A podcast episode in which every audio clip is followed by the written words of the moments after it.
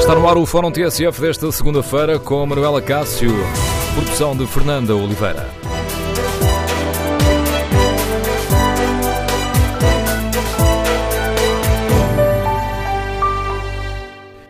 Bom dia. No Fórum TSF de hoje queremos ouvir a sua opinião sobre a polémica em torno da sessão de perguntas ao Governo.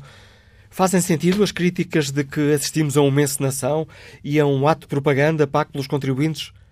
Que méritos e defeitos encontram os nossos ouvintes neste tipo de iniciativas? Elas são úteis para se avaliar o trabalho do Governo? Queremos ouvir a sua opinião, as suas uh, reflexões. O número de telefone do Fórum é o 808-202-173. 808-202-173. 173. Para participar no debate online, pode escrever a sua opinião no Facebook da TSF e na página da TSF na internet. Em tsf.pt, perguntamos ainda no inquérito que fazemos se estas sessões de perguntas são úteis para avaliar o trabalho do Governo e o sim leva vantagem. 58% dos ouvintes que já responderam ao inquérito consideram que sim, iniciativas como a que ontem se realizou na Universidade de Aveiro são de facto úteis para se avaliar o trabalho do Governo. Esta polémica marcou o debate político e mediático durante todo o fim de semana. Mal se soube que hum, os participantes uh, neste estudo e na sessão pública de perguntas ao Governo iam uh, ser pagos uh, cerca de 200 euros em vales de compras, desde que isso soube. Rebentou a polémica. Em nome do PSD, Luís Montenegro desafiou o governo a acabar com aquilo que chamou uma encenação paga com o dinheiro dos contribuintes. A líder do CDS-PP, Assunção Cristas, acusou os socialistas de governarem para a imagem, para a fotografia e para a propaganda.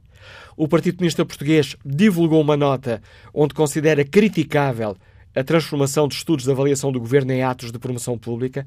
E Catarina Martins, líder do Bloco de Esquerda, apesar de desvalorizar a polémica, disse ver com alguma estranheza este, o modelo da iniciativa do governo, tendo Catarina Martins aconselhado António Costa a seguir o modelo que é utilizado pelo Bloco de Esquerda: sessões abertas a quem queira participar. Esta questão dominou o debate, causou polémica ao longo de todo o fim de semana. Que opinião têm os nossos ouvintes? Justifica-se tanta polémica?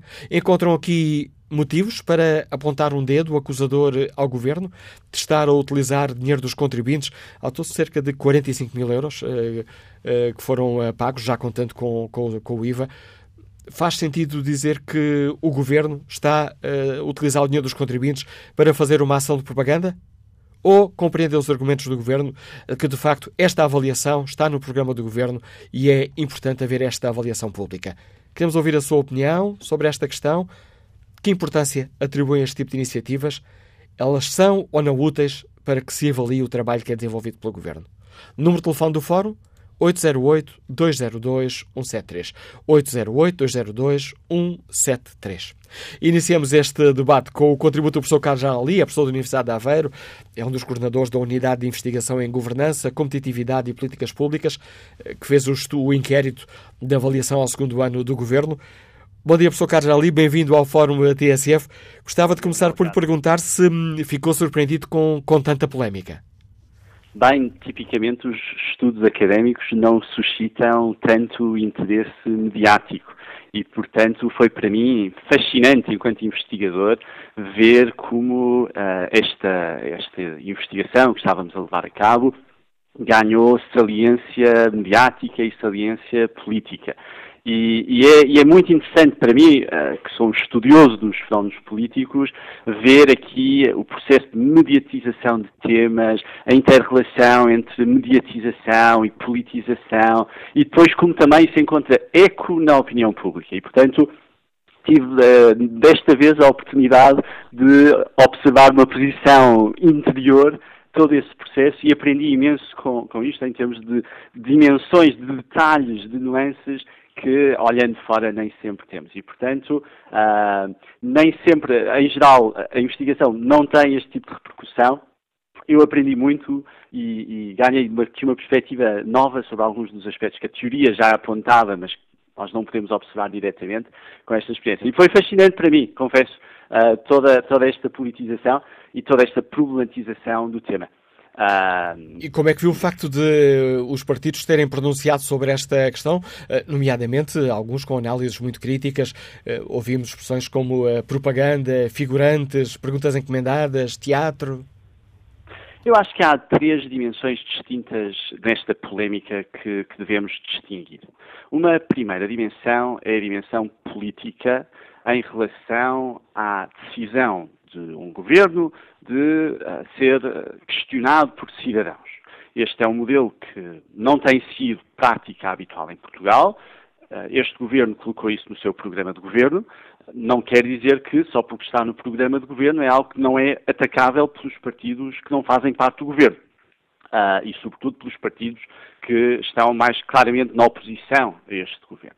E, portanto, é, é, é, perfeitamente legítimo questionar se o governo deve responder aos cidadãos diretamente ou não, ou se uh, uh, o accountability, a responsabilização política deve ser feita nos meios uh, institucionais para isso, que são, tradicionalmente, obviamente, os órgãos políticos, a saber, o Parlamento, e também os média não é? Que, como uh, mecanismo escrutinador da ação política. Portanto, esse é um debate que deve ser feito. Aquilo que eh, aconteceu no ano passado e este ano é algo que está cada vez mais na moda nas democracias contemporâneas, é algo que acontece a nível internacional de forma cada vez mais comum, uh, no contexto europeu sobretudo. Mas é, é, é, acho que é importante esse debate e avaliarmos até que ponto é que estes mecanismos complementam os da democracia representativa ou se geram algum, alguma, alguma entropia nisso. Acho que Já é um agora peço desculpa. Acho que essa, Diga. Peço desculpa por interromper, só para interromper daqui o seu raciocínio, porque disse que este era um modelo cada vez eh, mais seguido noutras democracias consolidadas, sim. mas também com perguntadores pagos? Uh, sim, eu, eu, vou já chegar a essa parte do, do, Sim, mas respondendo à sua pergunta, sim. Sim, uh, e, já vou chegar a essa parte também, que, que se liga com, e vou detalhar este, este sim que estou a dizer. Então vamos o lá, porque ia, aspecto... no, ia no primeiro ponto da sua análise. Sim, sim, não se preocupe, eu, eu, mas vai, vou abordar isso nos próximos, no, na segunda parte do, do, primeiro ponto e depois no segundo ponto. A segunda parte deste, deste primeiro ponto, que eu acho que também está aberta a uma polémica política e que é razoável, é depois a forma de selecionar as pessoas que vão participar nesta sessão de interação com o público. E aqui há várias opções todas elas com vantagens e desvantagens, não é? Portanto, se os, partidos que acham que deve haver este tipo de interações, e nem todos acham isso, e é, e é legítimo debaterem isso, para os que acham, depois há diferentes formas de o fazer, todas elas com vantagens e desvantagens. Uma forma foi esta, tem uh, vantagens no sentido de assegurar aleatoriedade e diversidade na amostra, mas tem custos. Uh, outra opção é uh, permitir uma autoseleção dos participantes, vai quem está interessado. Essa autoseleção não garante aleatoriedade e, tipicamente, os participantes com mais capital social são aqueles que participam mais, portanto, gera efeitos potenciais aí. Obviamente, isso pode ser solucionado replicando este modelo em diferentes contextos, em diferentes enquadramentos, mas nem sempre os decisores políticos são disponíveis para participar em muitas sessões. E depois uma terceira opção, que se calhar era mais uh, aleatória possível, seria uh, pegar na base de dados de todos os eleitores uh, recenseados, não é? E fazer um sorteio de entre todos esses eleitores recenseados, com, alguma, com algum uh, critério, e um bocadinho como nos júris de julgamentos nos Estados Unidos e noutros países onde os participantes são selecionados aleatoriamente, aliás, bem recentemente, Barack Obama foi, foi selecionado para fazer parte de um júri de um julgamento em Chicago, portanto, poderem ser selecionados cidadãos aleatoriamente toda a base de dados uh, de, dos, uh, dos, recenseados em Portugal. Esse também seria, uh, também tem desvantagens, também tem custos, tem custos internalizados por parte da administração interna, mas tem custos e, e, correr tudo isto tem custos e depois, obviamente, provavelmente geraria também debates e polémicas em torno de proteção de dados, etc, etc, para além dos custos de levar estas pessoas para a sessão, ah, porque ah, a escolha aleatória de todos os recenseados implicaria uma dimensão nacional e com custos para levá-los para um sítio central. Mas, portanto, esse é um debate político uh, perfeitamente uh, legítimo e, e, e, eu, uh, enquanto observador, acho que esse debate político deve ser feito. Não há modelos perfeitos, não há nenhuma solução que seja a ideal. Há vantagens e desvantagens em todos estes modelos, mas é havendo um debate político que se pode uh, avaliar essas diferentes opções e os cidadãos podem decidir qual, qual o modelo que acham que é melhor, haver ou não este tipo de sessões e sim com que forma de seleção dos, dos participantes. Uma segunda parte da polémica uh, que eu acho que é extremamente injusta é uh, a acusação de que os participantes uh, sessão são figurantes. Eu tive a oportunidade de trabalhar com, com estas 56 pessoas uh, durante a manhã do dia de ontem, toda, e o que eu tenho a dizer é que se são figurantes, são os piores figurantes do mundo. O, o governo devia pedir o seu dinheiro de volta, basicamente, porque as perguntas que foram colocadas, em geral, foram perguntas foram uh, razoavelmente, até algumas muito duras com o governo, e a avaliação que estes cidadãos fizeram no final da sessão, porque o nosso objetivo aqui era um objetivo experimental, era ver estas pessoas, como é que elas avaliam o funcionamento da democracia e o sentido de que a sua voz conta no processo democrático antes da sessão, depois pô-las a participar nesta sessão e, no fim, avaliar se isto tem algum efeito na forma como elas olham para, para o funcionamento da democracia, se acham que a democracia funciona melhor, se acham que as suas questões são esclarecidas, que a sua voz é ouvida depois da sessão. Ou seja, é professor Carlos peço desculpa de voltar a interromper Sim. o seu raciocínio. Depois daquelas perguntas uh, a que pudemos assistir, imediatamente através dos canais uh, de televisão, canais informativos, que foram dando uh, uma boa parte daquele debate, depois o, o, professor e os outros elementos que coordenam este estudo perguntaram às pessoas a avaliação que elas faziam das respostas que lhes deram. Exatamente, nós fizemos um inquérito no início da sessão, identificando as prioridades que, os, uh, que eles tinham em termos políticas e esse inquérito depois vai ser alargado. Nós esperamos ter o link disponível ainda hoje para que todos os cidadãos possam responder a esse inquérito. Obviamente que um painel de 50 não serve para termos as prioridades dos portugueses, por isso é que queremos alargar isto. Link na página Aliás, da Universidade de Aveiro? Eu espero que sim, eu espero que sim. Nós estamos agora a tentar montar para que ainda hoje possamos aproveitar esta mediatização. Nós, como dizia no início, nem sempre temos atenção mediática. Neste caso temos, e isso é bom para o nosso estudo, porque permite, esperamos, mais respostas a esta, a esta parte das prioridades e assim temos mais dados, que é ótimo para nós. Uh, e a segunda parte do estudo era ver até que ponto é que esta interação de cidadãos com o governo altera as avaliações que esses cidadãos fazem do funcionamento da democracia. Nós sabemos que os portugueses são muito críticos da sua classe política, que não confiam na classe política, que sentem que a classe política não os representa.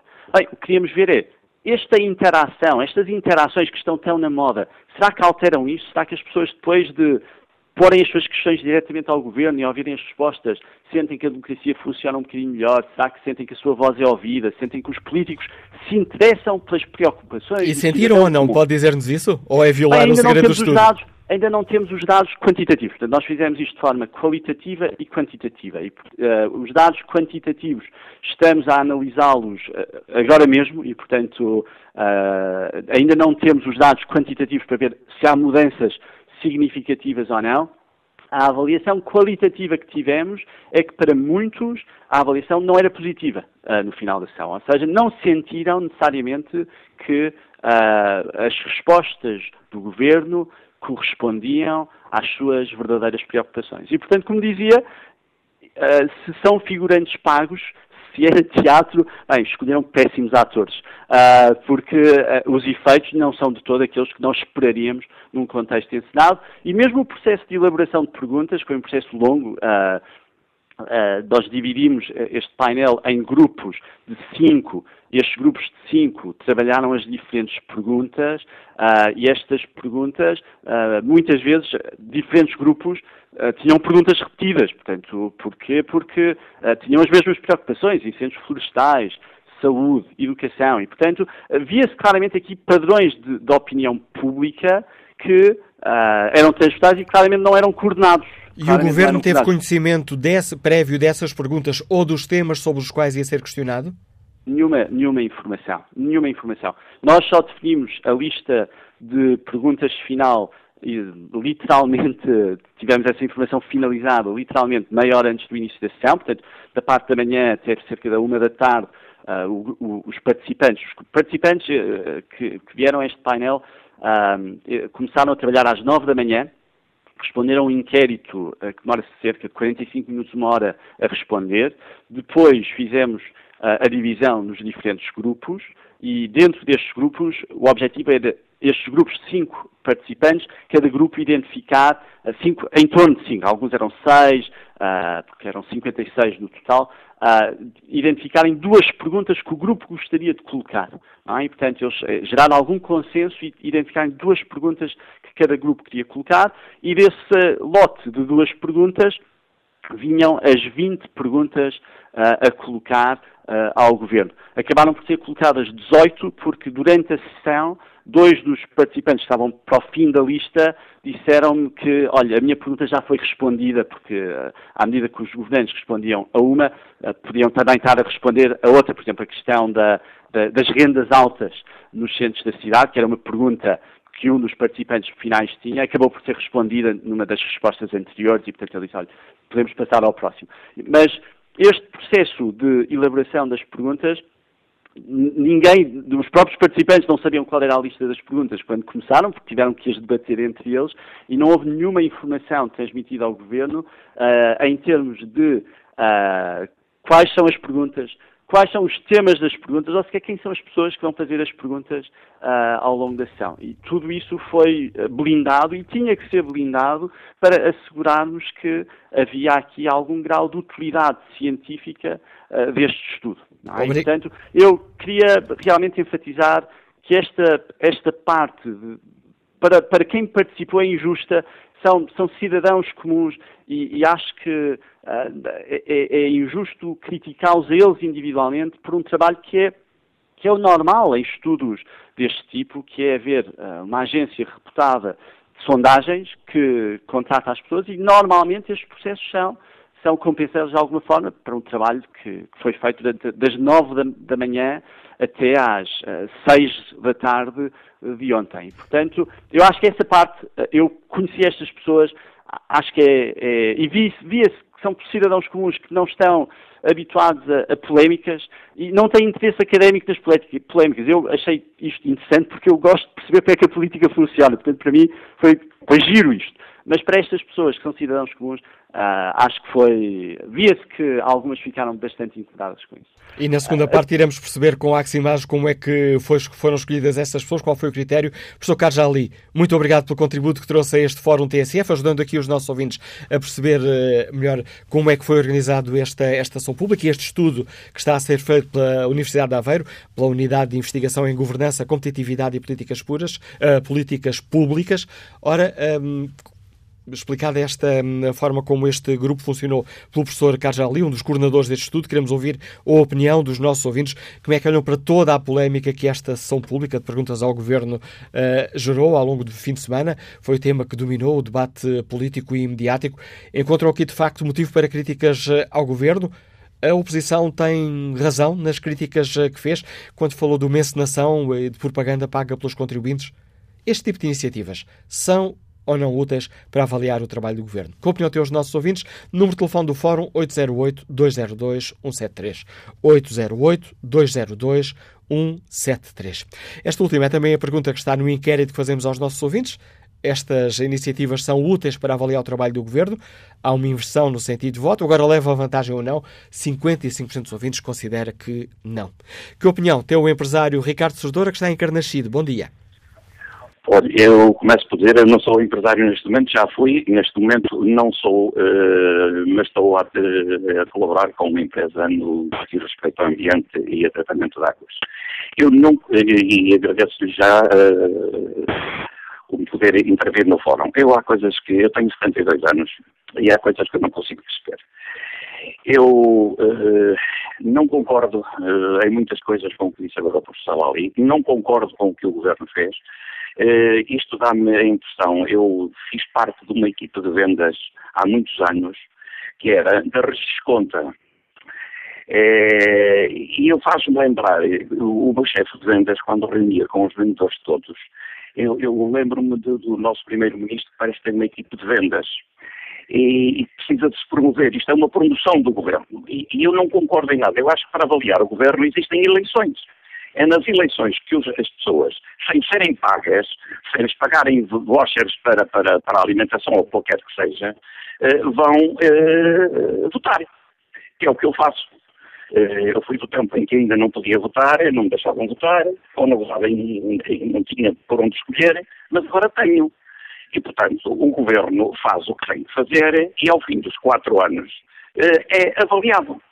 Agora, fazerem promoções a meio do, do campeonato, para daqui por dois anos, e vamos ver porque as promoções vão continuar, porque não há dúvida nenhuma que o Dr. António Costa é um belíssimo uh, negociador, não tenho dúvida nenhuma, é um homem com uma capacidade incrível de negociar, e ele vai negociar até o fim, e vai conseguir os objetivos dele.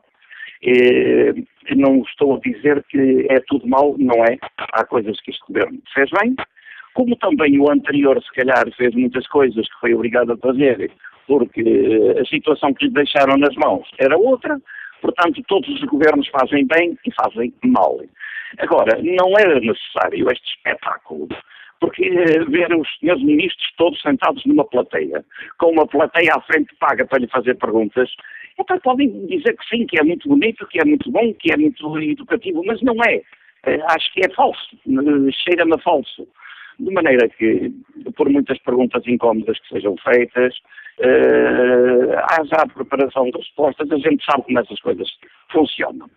De maneira que, Dr. Manuel Cássio, é mais uma vez obrigado por me deixar Não tem que agradecer. Opinião. Eu é que aproveito e... para agradecer a todos os ouvintes que participam no Fórum TSF. Ajudamos aqui a analisar uh, as questões que, que debatemos diariamente. Que avaliação faz o advogado Miguel Amorim, que está em viagem? Bom dia. Bom dia. Bom dia, Dr. Manuel Cássio. Bom dia a todos os ouvintes. Eu faço uma péssima avaliação da questão. Primeiro, uh, esse senhor professor que esteve a falar, uh, tenho algumas dúvidas pelo seguinte. Uh, o Governo anunciou, nomeadamente o Primeiro-Ministro, anunciou que uh, não se podia pôr em causa uma instituição com a credibilidade que tem, inquestionavelmente, a Universidade de Aveiro. E logo de seguida, o senhor reitor da Universidade de Aveiro veio dizer que a Universidade de Aveiro, enquanto instituição, não tinha nada a ver com o assunto, que se limitava a disponibilizar a sala ou o auditório ou lá onde as coisas foram feitas. Isto, a, a minha principal dúvida em relação a, enfim, ao envolvimento da Universidade de Aveiro e logo ao uso do prestígio da Universidade de Aveiro para isto. Por outro lado, e também relativamente ao uso, eu acho que este governo tem uma característica de facto de, de, de autopromoção, de imagem, que se caracteriza pelo uso abusivo de tudo e de todos. Vimos isso em diversos episódios, nomeadamente quando foi aquela história dos cartazes, as pessoas puseram lá. Uh, enfim, isto acho que não traz nada. Como dizia o anterior uh, interveniente, de facto, são, são as eleições, e não só as eleições, são os debates parlamentares, são, as, são, enfim, as, as, os debates televisivos, eventualmente, entre, de políticos para políticos, ou de pessoas que têm cultura política e que podem fazer estas coisas. De facto, isto parece-me uh, uma encenação uh, improdutiva que, aliás, uh, arrasta consigo um uso abusivo de, de, do tempo das pessoas, do dinheiro das pessoas e, confesso, da inteligência das pessoas. Acho de uma arrogância enorme e acho, sinceramente, até um bocado insultuoso para a inteligência dos portugueses. É o que tenho a dizer. Muito obrigado. A opinião de Miguel Amorim, que opinião tem a doutora Maria Araújo, médica que nos liga de Lisboa. Bom dia. Bom dia, muito obrigada por me ter eh, deixado participar e logo no início, muito obrigada, parabéns ao vosso programa. Bem, eu tenho a dizer o seguinte, quem é pago para, para fazer qualquer coisa, com certeza que não vai contra aquilo que lhe é pago. Se me tivessem convidado a mim, eu não aceitava dinheiro nenhum. Porquê? Porque queria a minha independência. Até onde vai a minha independência? É fazer as perguntas que eu acho que devem ser feitas. Por exemplo, pergunto ao Sr. Ministro da Saúde o que é que ele pensa sobre isto, sobre aquilo, sobre outro. Por que é que não pergunto ao Sr. Ministro da Saúde quando é que ele pensa pagar às empresas que estão a trabalhar e a tratar os doentes do Serviço Nacional de Saúde, que estão à beira da falência, que não têm dinheiro, que todos os meses pedem dinheiro emprestado para pagar vencimentos e o Ministério, pura e simplesmente, tira o, o rabinho de fora, como diz o povo, e tem, tem, tem toda a razão. Ninguém fez esta pergunta.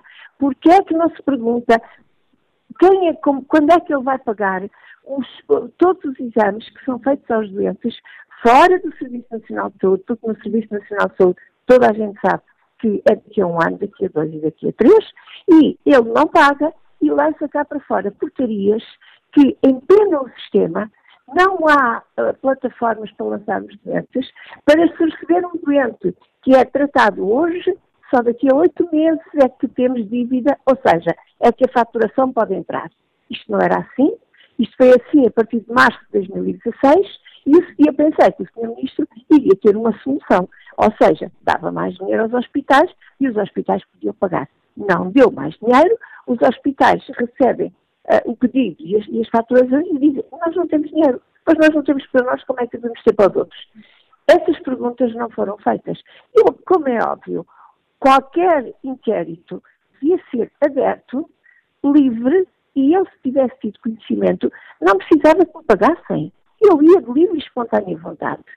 Este governo vive de uh, espelhos. Ele, ele constrói os espelhos, põe-se ao espelho e diz: espelho meu, quem é melhor do que eu? Isso não pode ser. Não pode ser. Agora vem o orçamento do Estado. Não sei se estou a falar de mais. Mais tempo. Porque quero que as outras pessoas também falem. Vê o orçamento do Estado.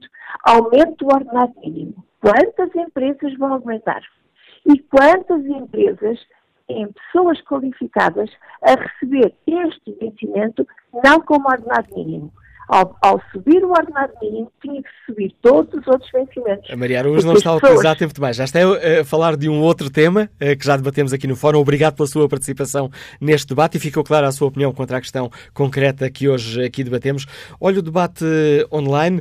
Manuel Ryder deixa-nos esta opinião.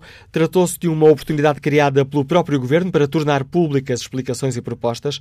No primeiro caso, as explicações serviram para dar respostas melhor preparadas às questões que têm apanhado o Governo de surpresa. Quanto às propostas, serviram para empurrar, que empurrar entre, entre, aspas, para o futuro, a solução de problemas que estão há muito recenseados e eh, para os quais o Governo ainda não deu solução. Foi uma espécie de programa promessa para os próximos tempos ou para um próximo executivo de António Costa. Considero, conclui Manuel Reider, considero que foi uma iniciativa inútil e melhor seria que o dinheiro que foi gasto fosse aplicado junto às vítimas dos incêndios e da seca. Quanto ao inquérito, está na página da TSF na internet, que é sobre a utilidade desta, deste tipo de iniciativas. Perguntamos se estas sessões de perguntas uh, são úteis para avaliar o trabalho do Governo.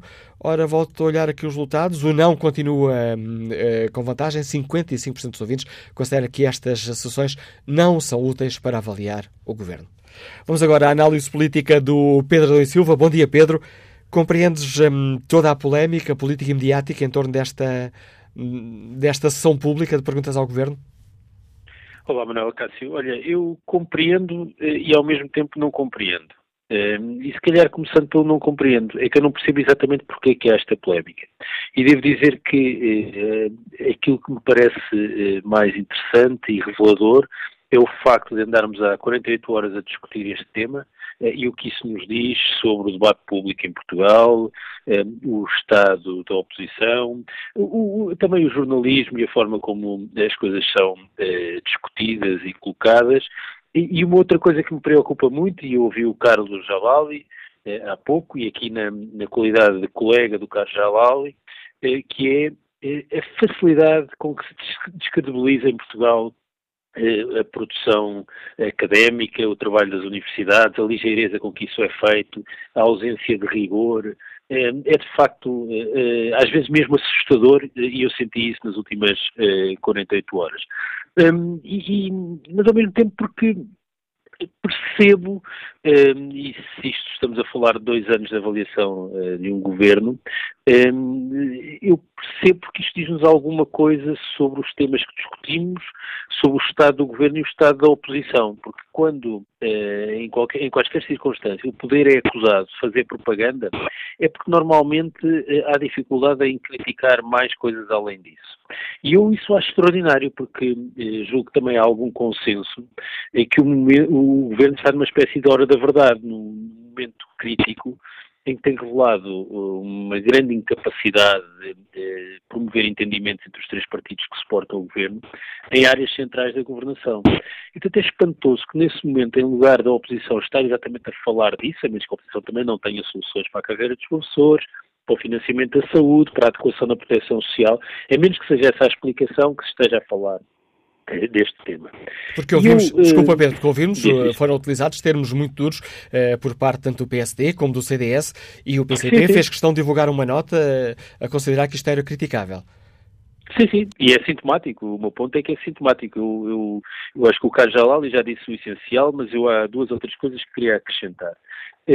A primeira é sobre estes momentos em que o poder, e no caso é um governo, é questionado por um conjunto de cidadãos. Eu acho que é muito importante que se perceba que não estamos a falar de eh, uma eh, alternativa que substitui as formas de intermediação tradicionais, ou seja, eh, não é como se os governos agora passassem a ser questionados em focos grupo e deixassem de o ser nos locais institucionais, a Assembleia da República ou por jornalistas. Isto é um complemento. E, é um complemento e é mesmo um complemento. Eu, devo dizer que não vi a sessão deste fim de semana, mas por acaso vi parte importante até há um ano e li o que a Marina Costa Lobo, que foi responsável há um ano, e aquilo que o Cajalali foi dizendo também eh, desde ontem, eh, e há uma coisa que eu notei logo. É verdade que neste tipo de momentos perde-se eh, uma coisa que é importante no jornalismo e também no Parlamento, que é a réplica. Ou seja, não há possibilidade de haver uma outra pergunta e uma resposta, as pessoas não estão treinadas para isso e também não há o espaço habitual. Mas há uma apesar coisa de, desculpa, ganha... desculpa interromper-te, apesar de ontem no momento eu acompanhei parte de, dessa, dessa ação pelas, eh, pelos canais de notícias uh, televisivos e houve uma altura uma pergunta sobre uh, aquelas pessoas que têm 50 anos, são novas demais para a reforma e velhas demais para encontrar emprego. O Primeiro-Ministro dá a resposta e a seguir a, a senhora que fez a pergunta levanta-se e diz: Olha, eu conheço pessoas nesta e naquela situação, esta é a realidade. Portanto, apesar de tudo, houve ali num ou dois momentos.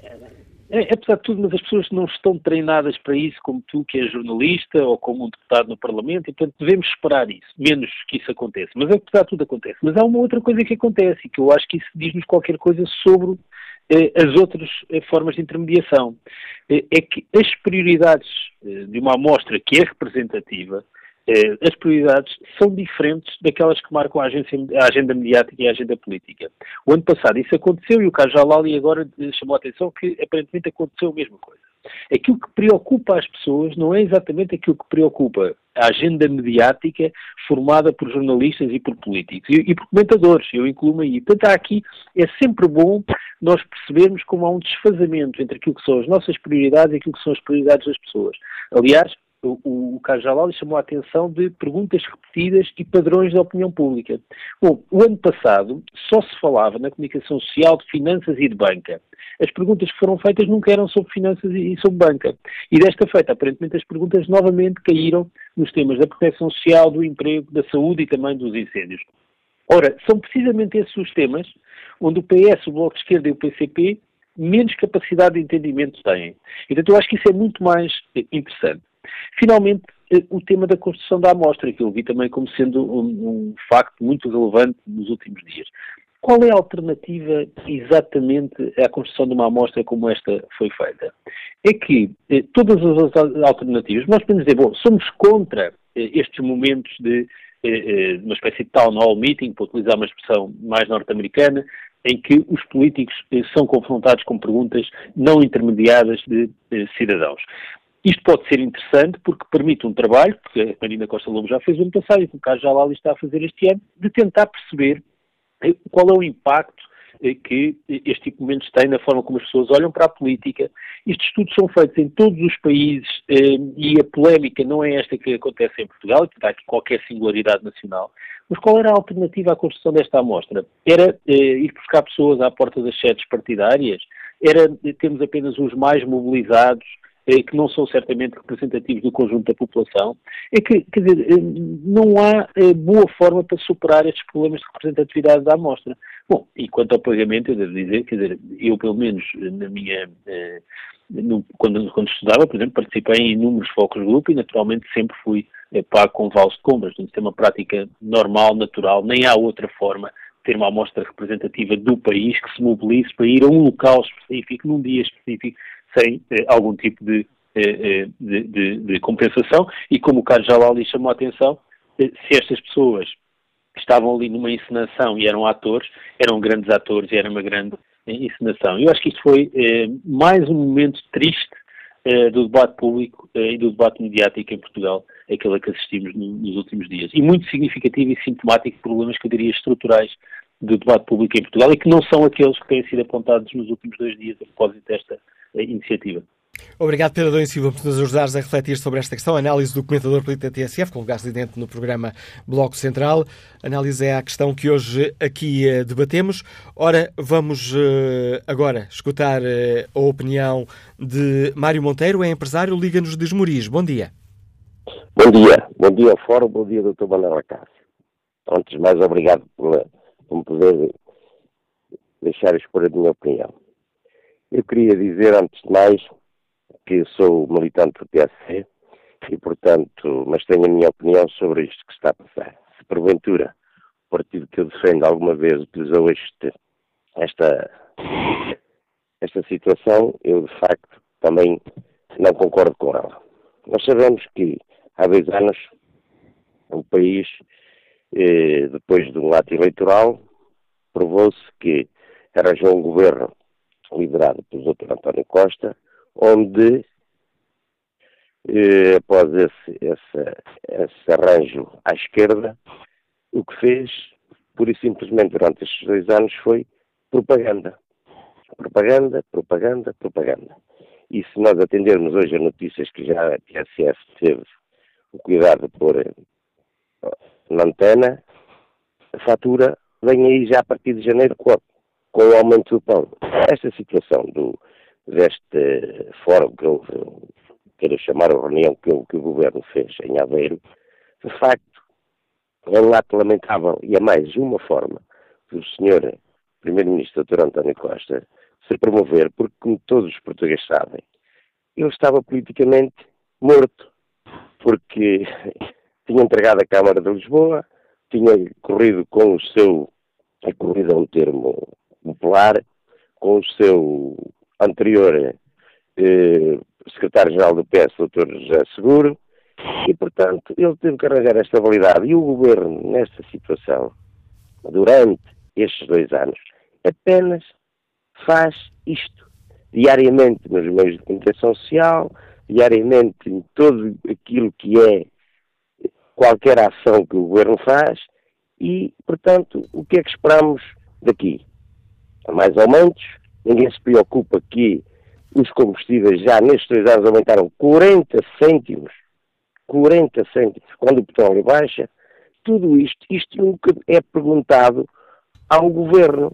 Há sempre uma capa que deixa que as pessoas, ou mesmo os próprios jornalistas, nunca perguntem certas coisas. Nós sabemos porquê, não é? Porque os jornalistas também precisam de trabalhar, têm os seus, as suas opções, têm não podem fazer perguntas incómodas, e eu, de facto, sobre este assunto, o que tenho a dizer é isto. Muito obrigado. Obrigado pela sua participação, Mário Monteiro. A opinião deste nosso ouvinte, os Liga dos Moris. Vamos escutar uh, o professor já aposentado, José Almeida, que está em Lisboa. Bom dia. Ora, bom dia, Manuela Cássio. Olha, eu vou ser mesmo, mesmo rápido. Eh, concordo na generalidade uh, das opiniões, com as opiniões do Pedro Adão e Silva, muito bem fundamentadas. E a maioria das pessoas que ligou para aí criticando negativamente o, o, este evento, fê-lo já com ideias freitas e, e, e preconcebidas, como aliás este último participante é, é um bom exemplo. Uh, disse para aí uma série de coisas com as quais eu não estou nada de acordo. E mesmo para terminar, e vou ser mesmo rápido, depois de ouvir as explicações de Carlos Jalali, várias vezes convidado pelo Manela Cássio para outros programas que eu ouço com regularidade, que é uma pessoa que me parece ter a habilidade e, em bom rigor, o que eu acho é o seguinte: o Sol lançou esta notícia, uh, ou lançou esta, esta polémica. Montenegro e Cristas deviam pedir desculpa às entidades que organizaram o evento uh, e também que organizaram este debate e também pedir desculpa aos participantes pela maneira como falaram dele. Muito obrigado, Manuela Cássio, muito bom dia. Obrigado, João Almeida, pelo contributo para este Fórum TSF, que retoma o debate já a seguir ao noticiário das 11.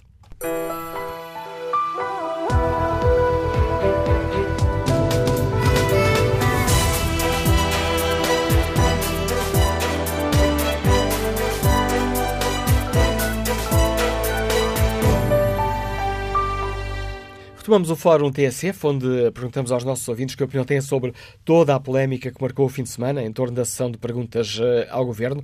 Fazem sentido as críticas de que foi uma encenação e um, uma ação de propaganda paga com o dinheiro dos contribuintes? Estas iniciativas são ou não úteis para que se avalie o trabalho do Governo. Esta última, concretamente, a questão que está no inquérito que fazemos aos nossos ouvintes e a forma como os eh, resultados têm alternado demonstra que a questão é polémica, tem havido aqui uma alternância entre vantagem para o sim e para o não. Neste momento, vantagem para o sim. 52% dos ouvintes que já responderam ao inquérito consideram que, de facto, estas sessões de perguntas são úteis para avaliar o trabalho do governo. Feito ainda aqui o debate online, Daniel Gomes Duarte escreve esta opinião. Este evento é a cara deste governo e de António Costa, a pagar a figurantes para colocarem questões sobre a governação, todas elas em benefício do mesmo. Mediatismo oportunista e dinheiros públicos gastos para a publicidade de um governante. Se quisessem realmente fazer um evento destes uh, e imparcial e com questões reais dos portugueses, as questões eram feitas na rua e sem preparação para se conhecer o que na realidade vai no pensamento dos portugueses. Mas aí não seria um reality show, mas sim um pesadelo para António Costa. Luís Manuel Cunha Santos eh, escreve uma outra opinião. Uh, começa por dizer que é lamentável todo o alarido que alguns partidos políticos provocaram em torno desta atividade, procurando demagogicamente explorar o que de pior há em termos de sentimentos de mesquinhez e de inveja em redor das despesas, das ajudas de custo aos participantes. E depois uh, pergunta Luís Manuel Cunha Santos: acham esses partidos que alguém, a não ser eventualmente a zona de Aveiro, participaria nesta atividade pagando o seu bolso? Mas o que mais confrange é a crítica à substância de uma atividade de resposta dos políticos aos eleitores, que não só é exclusiva dos períodos de campanha eleitoral, como também é rotineira nas democracias do norte da Europa e também nos Estados Unidos quer em relação ao Presidente, quer em relação aos governadores, aos governadores dos Estados. Esses partidos chegaram a questionar o mérito da iniciativa, como se a Universidade de Aveiro não tivesse provas dadas em termos de qualidade de ensino e investigação e como se o professor Jalali não fosse um eminente e reputado cientista na sua área de pesquisa. Vamos agora à análise do Pedro Marcos Lopes, comentador político da TSF. Ouvimos-lo semanalmente no Bloco Central. Bom dia, Pedro. Bem-vindo a este fórum. Encontras aqui motivo para tanta polémica? Bom dia. É, é muito difícil uh, uh, afirmar diretamente se, encontro, se pode encontrar razões para polémica ou não, porque as polémicas, enfim, são construídas de uma, de uma forma que pouco racional muitas das vezes. E esta é, é um caso paradigmático de, de, de, uma pouca racionalidade na construção da polémica. E aqui deixa-me dar um salto passando da palavra polémica para o debate político, que teoricamente deveriam ser coisas diferentes e que muitas vezes eh, se confundem. Eh, para já, este, este tema partiu, na minha opinião, este tema de, de, de, das perguntas ao, do, dos cidadãos ao, ao, governo, partiu de uma parca informação, partiu do não suficiente esclarecimento por parte das partes, deixa-me dizer-te, uh, tanto da Universidade de Aveiro como do Governo, do que estava em causa, como ia ser realizado, como ia ser feito, como é que os seus resultados iam ser apresentados.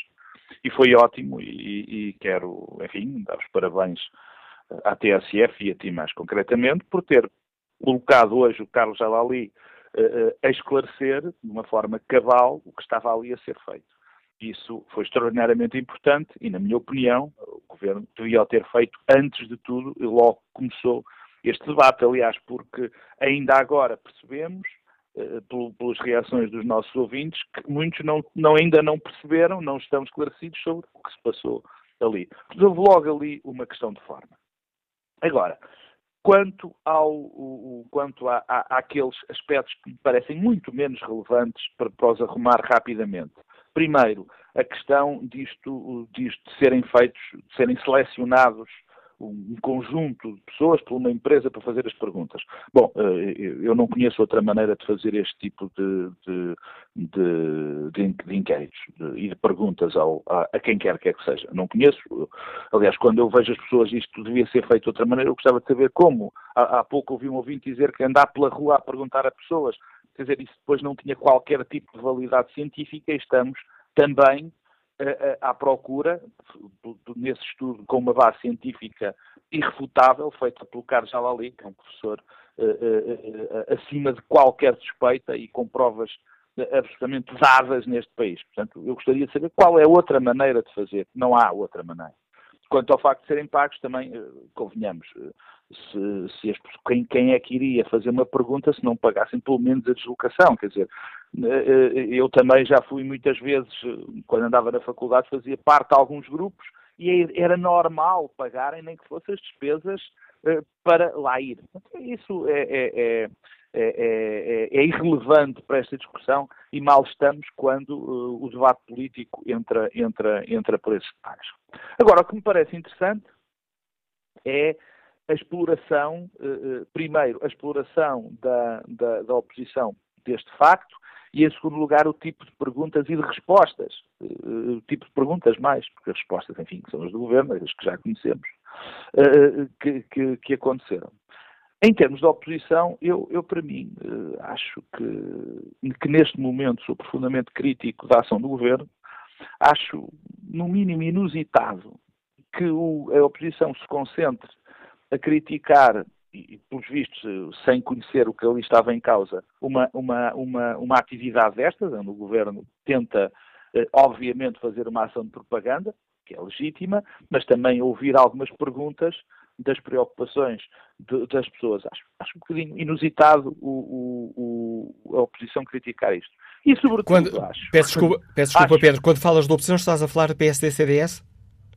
Ou também o PCP não, criticou não, e o... Oh, Manuel, muito bem observado, quer dizer, ainda bem, porque neste momento já não há só uma oposição, quer dizer, há uns tempos esta parte, aliás, coincidiu razoavelmente com as eleições autárquicas, não penso que tivesse sido por causa disso, neste momento já temos duas oposições, eh, eh, temos a oposição de mais à esquerda, à falta de melhor termo, e a oposição mais à direita, criticaram os dois, quer dizer, neste momento, na parte da oposição à direita, do PSD e do CDS, acho extraordinário que se vá criticar um detalhe quando há tanto para criticar na ação do governo.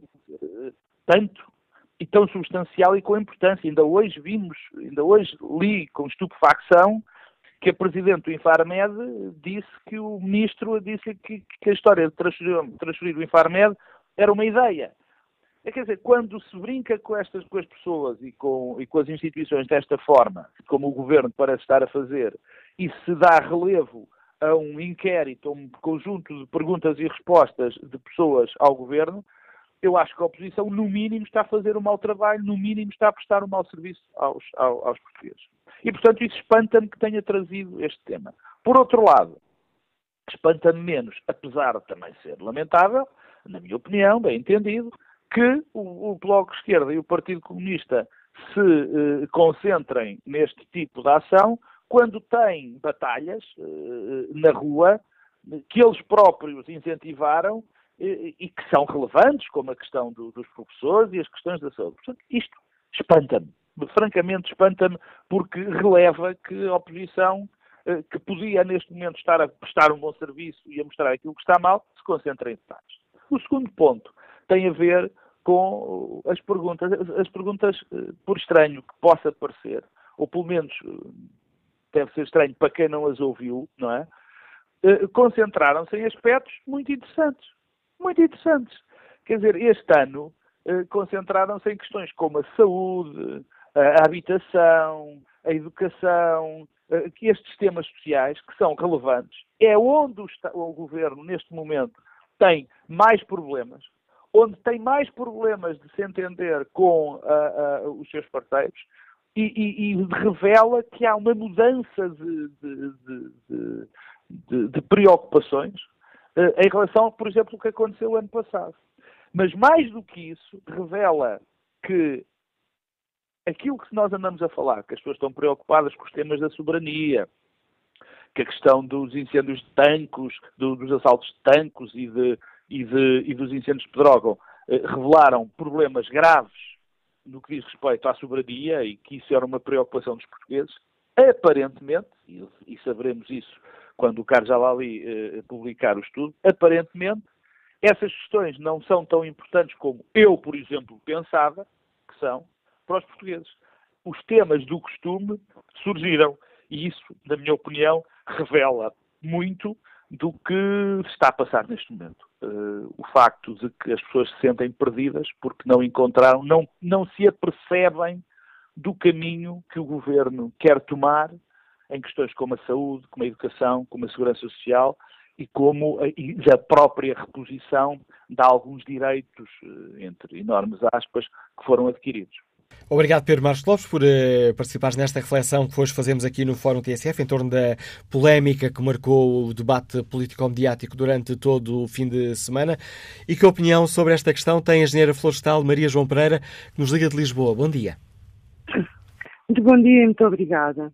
Os dois elementos do Bloco Central já fizeram parte uh, do percurso que é mais interessante fazer-se relativamente a, ao que está a passar. De qualquer forma, eu, por impulso, pedi a palavra e então, como ocorre dizer, é que isto parece aquela história de tomarem a nuvem por junho. Ou seja, isto é apenas um acontecimento, esse acontecimento é a avaliação do governo, já foi explicado pelo cientista político Carlos Jalali, que é uma prática cientificamente enquadrada, e tanto, pelo menos, como são as sondagens, que os média encomendam e cujos resultados veiculam sem tantos porquês, porque há sondagens e sondagens. E já agora, há sondagens pagas. Eu já recusei pagamento numa sondagem telefónica. O alarido. O alarido é uma coisa que eu não compreendo. E, uh, descontando o facto de, pelos vistos, ter sido incendiado por um jornal que é essencialmente isso que faz como prática jornalística, é um sintoma de uma grande, enorme falta de cultura sobre os métodos de avaliação em ciência política por parte quer dos média, que repercutiram esses alaridos sem qualquer tipo de, de, julgamento, quer por parte, sobretudo, dos líderes políticos da oposição.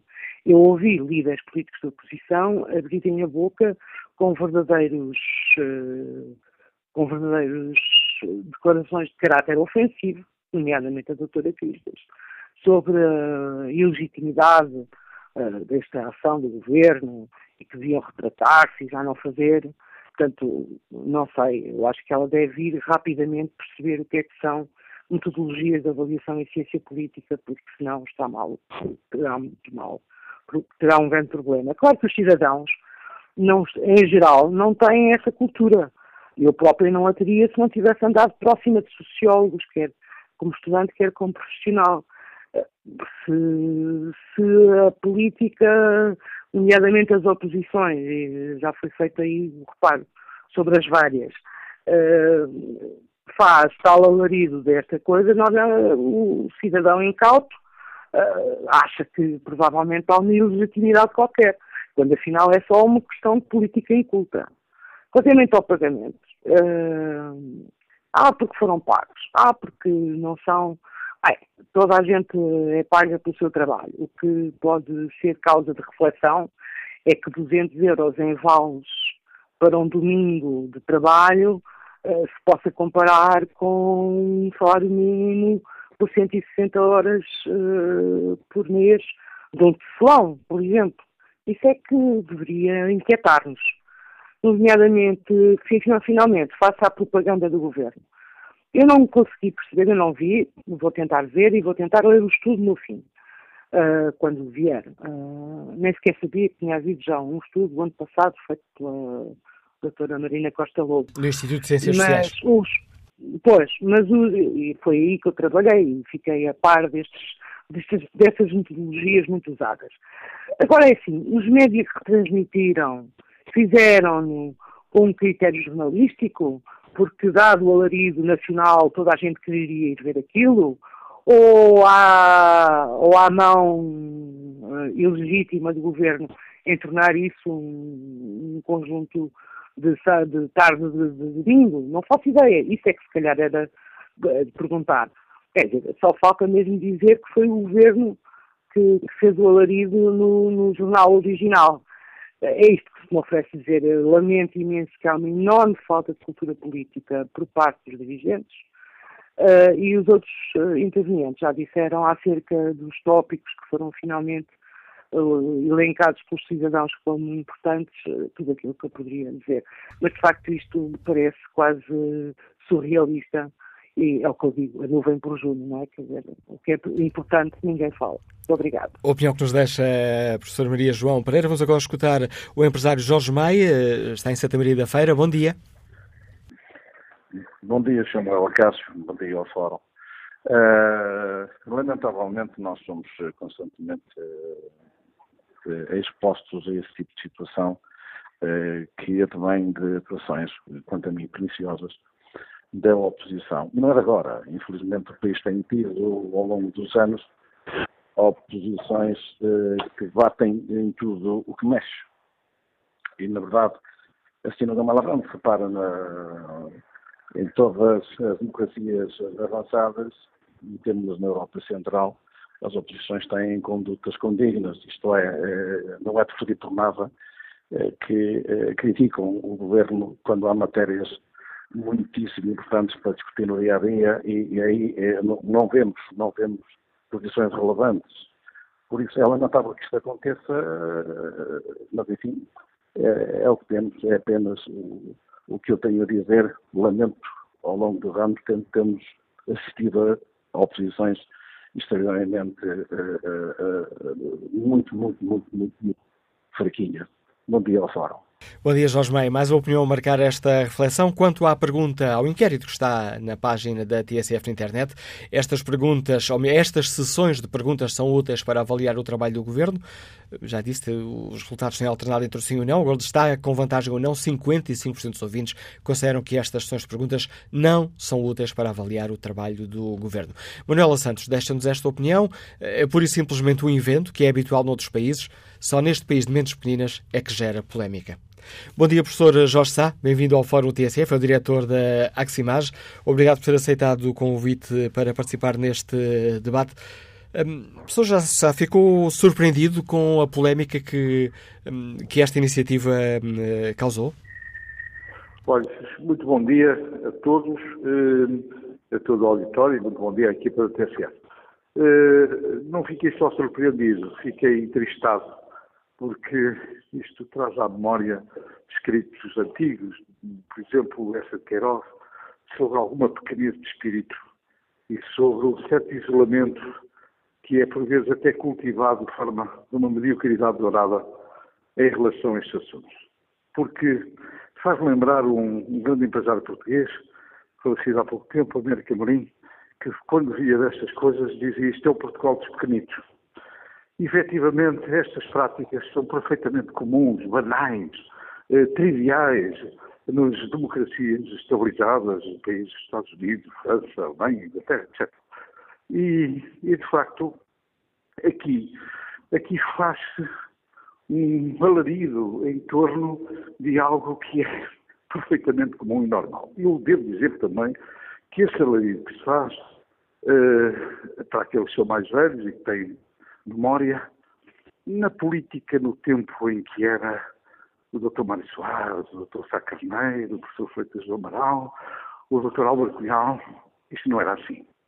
E, efetivamente, há uma degradação nos próprios agentes, o que leva a este tipo de comentários por uma falta de cultura que eh, não se pode admitir naqueles que conduzem as políticas eh, nacionais. E daí que seja importante referir que este tipo de trabalhos, eh, de estudos, eh, têm fins científicos. E como é. Permita-me a interrupção, professor Jorge Sá. Como é que. Eu pedia que nos tentasse explicar de uma forma tão simples como possível como é que se chegou à escolha destas pessoas. A escolha destas pessoas é uma escolha que obedece a critérios científicos com base em de, de, de diversas variáveis. Desde logo a região, uh, aquilo que designamos por habitat, que é a dimensão das localidades, entre o rural, o urbano e o, enfim, que está entre o rural urbano, que tem a ver também com o género, masculino e feminino, tem a ver com a idade das pessoas em classe etárias, tem a ver com o nível de escolaridade e uh, até de algum modo com aquilo que também são as preferências políticas, de uma maneira lata, não é necessariamente eh, partidária, mas que depois foi aferido no estudo da responsabilidade da Universidade da Aveiro. Já agora permita-me esclarecer, porque eu fiquei com uma dúvida com isso que nos disse agora sobre as preferências políticas. Mas o objetivo é tentar encontrar um painel que eh, vá para um partido ou para outro, um painel que represente não, o Parlamento, é, que represente os resultados é, eleitorais? Ainda bem, ainda, bem, ainda bem que o senhor coloca essa questão para isso ser perfeitamente claro. É que represente aqueles que não votam, aqueles que votam e, eh, portanto, de uma maneira equilibrada no todo nacional, porque os portugueses, eh, enfim, têm escolhas diferenciadas, desde logo eh, há um número significativo que nem sequer vota, não é? Abstém, embora uns intermitentemente, outros de forma sistemática. E depois há quem escolhe, por exemplo, mais aos partidos que apoiam o atual governo ou aqueles que apoiam o governo anterior. Portanto, o, que apoiaram o governo anterior. Portanto, nós estamos aqui numa situação de equilíbrio de forma a que seja representar todas as tendências da sociedade portuguesa, e também do ponto de vista da idade, da escolaridade, da região, da dimensão das localidades e do género. Não? É? Uma eh, questão que causou grande polémica foi e estas pessoas são pagas? Utilizou-se o termo figurantes, essa, teatro. Essa parte, essa parte, parte da polémica é que eu não percebo porque é que é essa polémica. Porque em qualquer estudo que é feito, não é? Uh, as pessoas têm de ser, ter uma compensação, que não é serem pagas, é uma compensação por aquilo que eu income. Por exemplo, isto não foi, não foi, eu já vi aliás a referência de que isto seriam focos grupos. Eu devo dizer que dos, daqueles muitos jornalistas que foram meus alunos, eu não admitiria que me dissessem uma coisa dessa ou que fizessem confusão, porque pelo menos ensinei-lhes estas questões e eles devem ter retiro. Uh, Trata-se de uma sondagem deliberativa, é o tipo de estudo que corresponde àquilo que foi efetuado. Uh, dentro desta tipologia, embora haja, enfim, depois de diversas nuances. Mas uh, um focus group para estudar o que quiser, shampoos, um consumo de qualquer produto, as pessoas que participam na sua própria cidade, não é?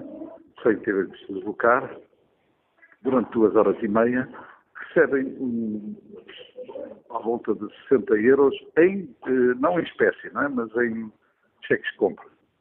E, portanto, quando as pessoas se deslocaram de Faro uh, a Bragança, a de Guarda a Aveiro, apesar de serem Aveiro, também se deslocar, uh, quando as pessoas, portanto, gastaram dois dias é? inteiros porque o sábado para viajar e depois o domingo à noite para regressarem, não é? Até mais dois dias.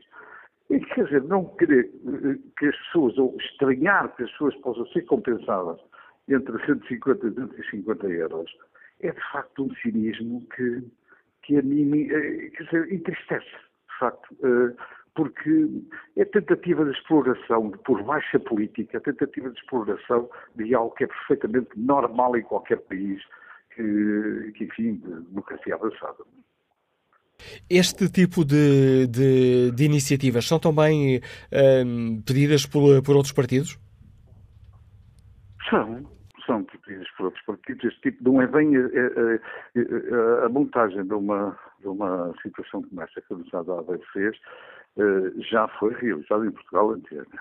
Este tipo de, de estudo não é muito comum os aspectos logísticos que, que implica. Mas a, a, realização de reuniões de grupo, por exemplo, é perfeitamente comum. E houve também um alarido aqui atrasado, também porque estavam a realizar uma. O, realizar, já nem me recordo bem qual era o tema, mas tenho a impressão que foi a partir dos primeiros incêndios, não de Pedro antes disso.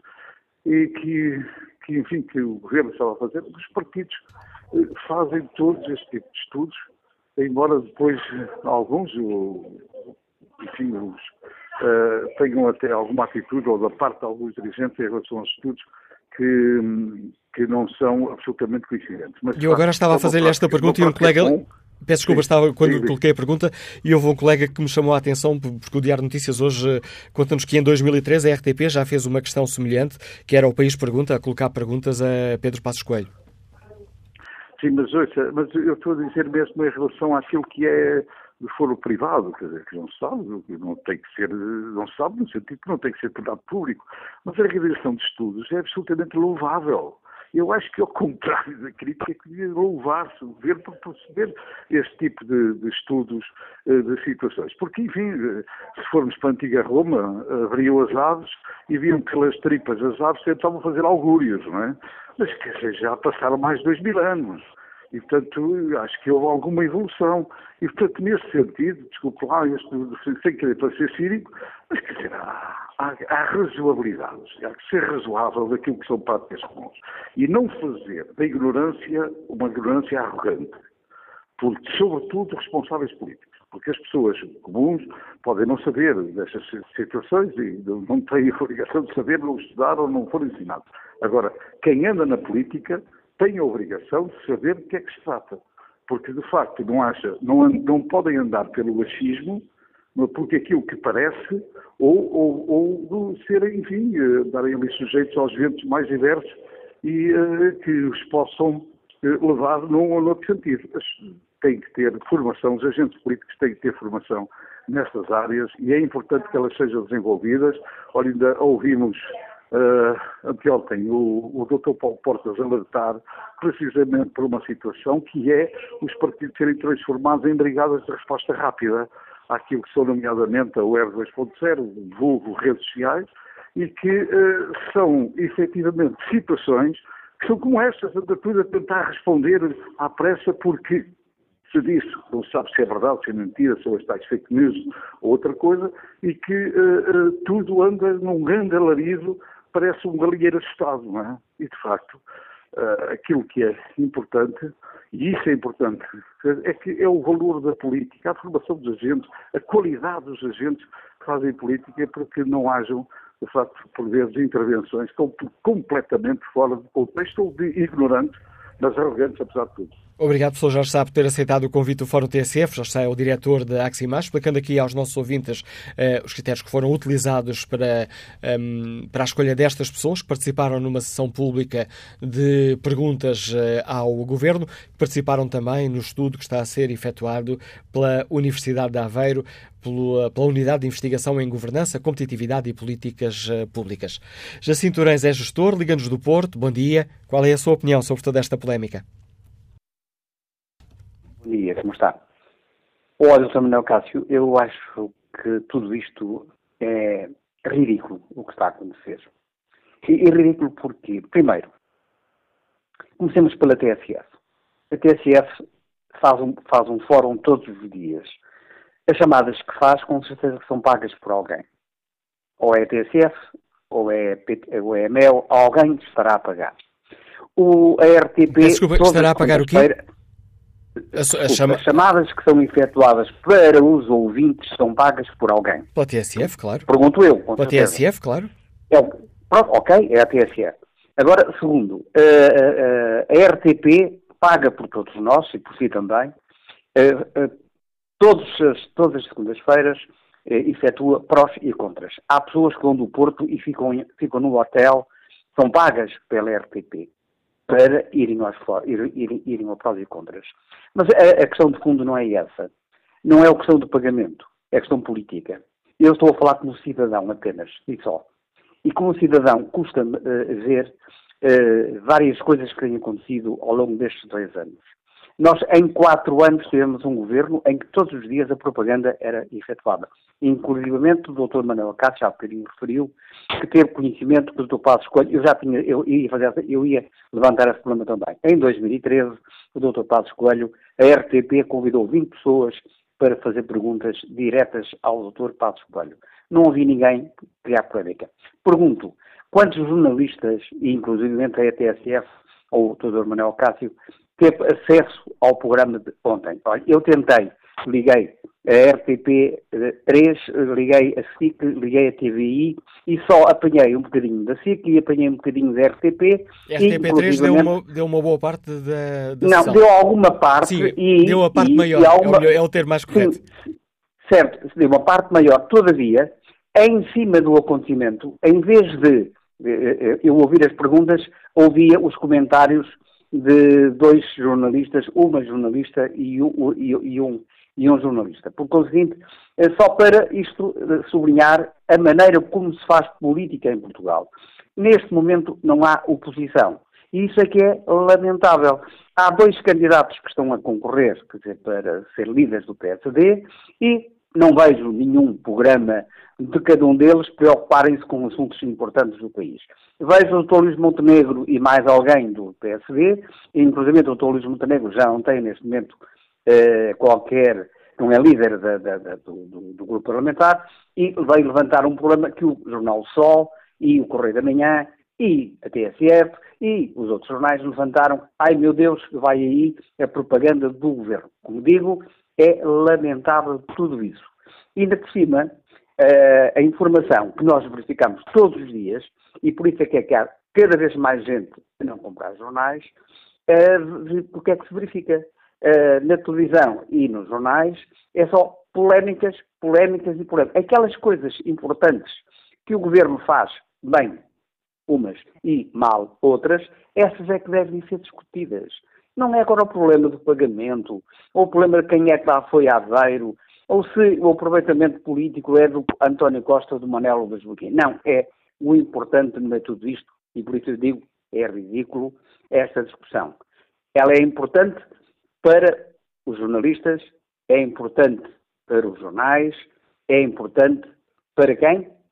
Para, uma oposição fraquinha, muito fraquinha, que não sabe, ainda não percebeu aquilo onde está. Em relação, e só para terminar, ao Bloco de Esquerda e ao PCP, eu lamento em que quer um, quer outro tenham acabado de, e hoje vai acontecer isso com certeza, aprovarem o orçamento do Estado e depois na rua eh, contestam eh, algumas medidas que eles próprios aprovaram. Por isso eu digo, em política neste momento é muito difícil tomar eh, alguma posição que não seja António Costa, vai em frente, tens aqui a tua gente. Bom dia, muito obrigado. Bom dia, Jacinto Torres. Obrigado por partilhar connosco a sua opinião. Vamos agora ao encontro do politólogo António Costa Pinto. Bom dia, professor. Bem-vindo a este debate e pegando aqui numa, numa expressão deste nosso último ouvinte, esta hum, que ele dizia que, que tudo isto expressa a forma como se faz política em Portugal. Partilhe esta opinião, professor. É, toda esta polémica reflete bem, é um bom espelho do nosso momento político?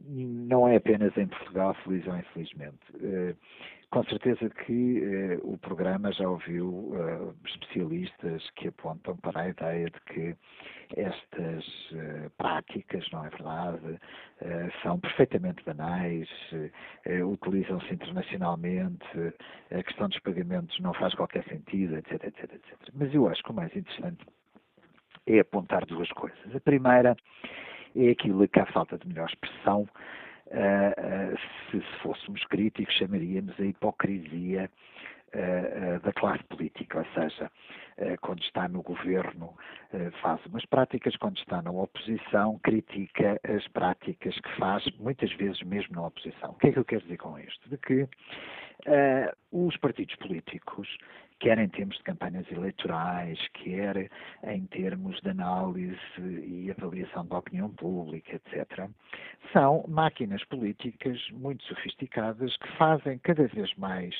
apelo a profissionais, não é verdade, a técnicos, inclusivamente a cientistas sociais, etc., etc., eh, estes focos grupos, não há partido português grande e médio que não os faça, por exemplo, antes das campanhas eleitorais, etc.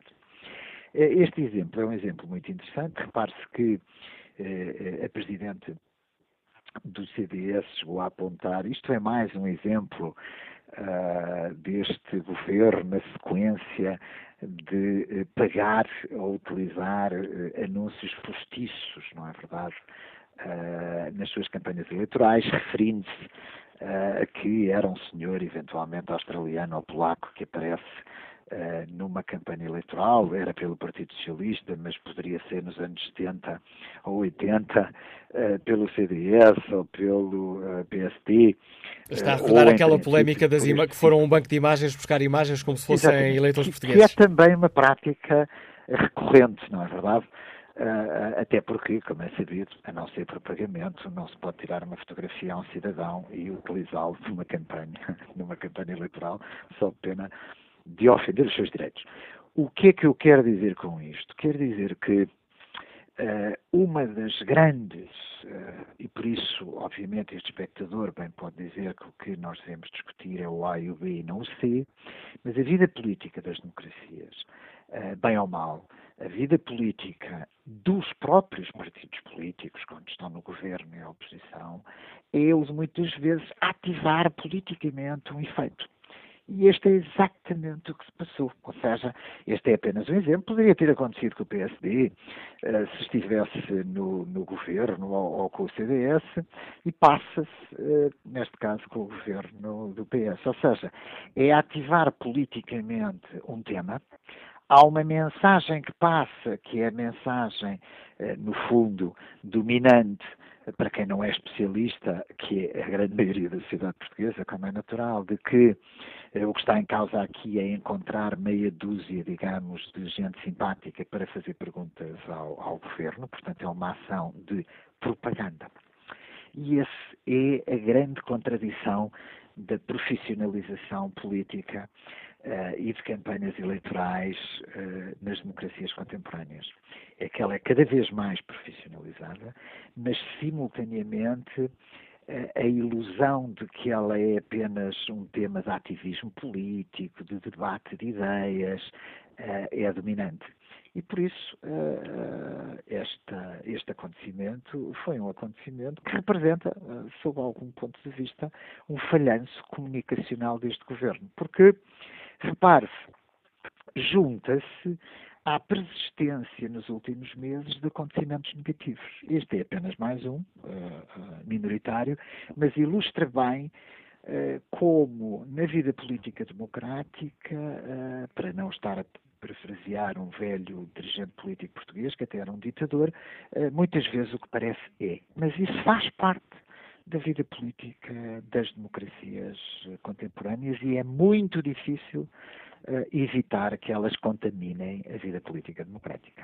E este tipo de, de iniciativas um, é frequente não só no nosso país, como sobretudo nas outras democracias consolidadas?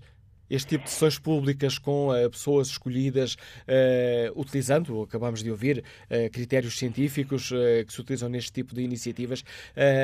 esta é uma originalidade nossa ou, ou não? Não é uma originalidade. Ela é muito utilizada. Mas, sejamos claros, na maior parte das democracias europeias, o modelo clássico é o mais utilizado. E o modelo clássico é o painel de jornalistas com a autonomia da comunicação social. Eh, ou, eh, como é evidente, uma comunicação eh, no sentido agora de ser, por exemplo, um estudo de opinião. Estes estudos fazem-se, mas no geral em privado e não em público, ou seja, são estudos de que quer governos, quer partidos políticos fazem para testar a opinião pública, recolher sugestões e, sobretudo, eh, eh, observar como é que, por exemplo, um programa de governo está a ser percepcionado como cumprido ou não eh, pela, pela sociedade portuguesa, neste caso, ou por outra qualquer sociedade. Este tipo de debate da pergunta e resposta, na maior parte dos casos, é protagonizado pelos jornalistas e pelos meios de, de comunicação social. Uh, e eu creio que, uh, sob o ponto de vista estritamente comunicacional, e convém não esquecer que uh, por trás do secretário-geral ou da secretária-geral de um partido, por trás de um ministro e, sobretudo, de um primeiro-ministro, existe uma máquina comunicacional profissional. Uh, mas que uma das artes fundamentais uh, deste modelo comunicacional é não ser explícito. Uh, e neste caso, ele, a mensagem que passou é que ele era para a opinião pública explícita e, portanto, não teria havido o que é falso se todos os procedimentos tiverem sido cumpridos. É rigorosamente falso, mas passou a imagem de que o governo estava ali a responder a umas perguntas de um público relativamente fácil. Professor António Costa Pinto, obrigado pelo importante contributo que trouxe à reflexão que fazemos aqui no Fórum TSF.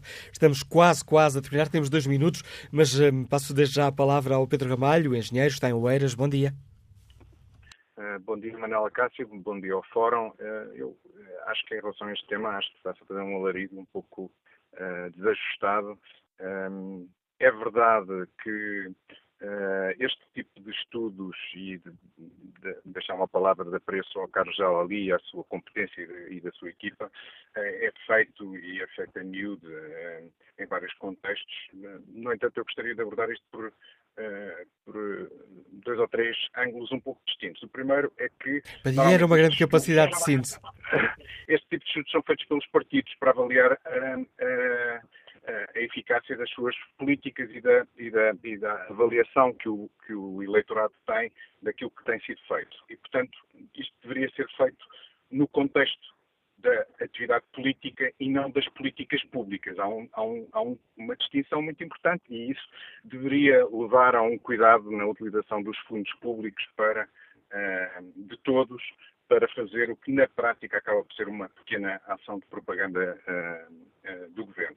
O segundo ponto é que, uh, sendo verdade que o Carlos Jalali, por exemplo, é muito usado pela própria TSF como comentador político, há aqui um pequeno conflito de interesses quando vemos que há um há um pagamento e há uma atividade continuada financiada pelo governo, eu, eu diria que há ali uma, uma, zona cinzenta de um eventual conflito de interesse, porque obviamente o Carlos Jalali está a trabalhar com o governo, tem mais dificuldade em criticá-lo quando estiver a falar em público. O terceiro ponto que eu acho que é o mais importante é, isto é um sinal, e aliás, quando o Manuel Cássio diz que nas democracias modernas existem muito estes painéis, estes painéis... Uh, Deixa-me só dizer que eu não digo pergunto. Tem razão. Uh, mas uh, estes painéis com, com, o público em geral são uma coisa mais recente. Como diria, aliás, o. Uh, o agora esqueci-me do nome. o professor António Costa Pinto? O António Costa Pinto, o mais normal é termos jornalistas independentes a fazer as perguntas aos governantes, no, no, no, que é um cenário mais equilibrado. Este, este, formato é um bocadinho mais populista, aliás, um pouco na, na senda da, da, da, política pelas redes sociais, que eu acho que é aquilo que me preocupa mais. Nós, nós vivemos, no, aparentemente, ficamos com a sensação que o governo governa em função daquilo que corre nas, nas redes sociais, nestes inquéritos mais ou menos de curto prazo. E a verdade é que, se nós olharmos para trás, e, e, e aqui diria, diria que nós não aprendemos nada porque se nós fôssemos fazer uma avaliação do que, é que era a avaliação do governo em 2010 ou, ou até no início de 2011, mesmo à pontinha da bancarrota íamos ver que a grande maioria dos portugueses estava satisfeitíssima. Eh, em 2009 então estava super satisfeita porque tínhamos aumentado os, os funcionários públicos salvo em 2,9% e isso é irrelevante porque o que interessa na governação é criar condições para, os, para, o país no longo prazo. E isso não existe. E é com a essa... nossa governação uh, passou a ser de curto prazo e acho que, infelizmente, estamos condenados a viver assim e, e infelizmente, uh, não, não vejo sinais de melhoria deste populismo mais ou menos defendido por todos, incluindo por vós, jornalistas, e isso preocupa-me. E é com esta avaliação e esta preocupação de Pedro Ramalho que chegamos ao fim deste Fórum TSF. Quanto à pergunta que está na página da rádio na internet, estas sessões de perguntas são úteis para avaliar o trabalho do Governo. Neste momento leva vantagem ou não com 57%.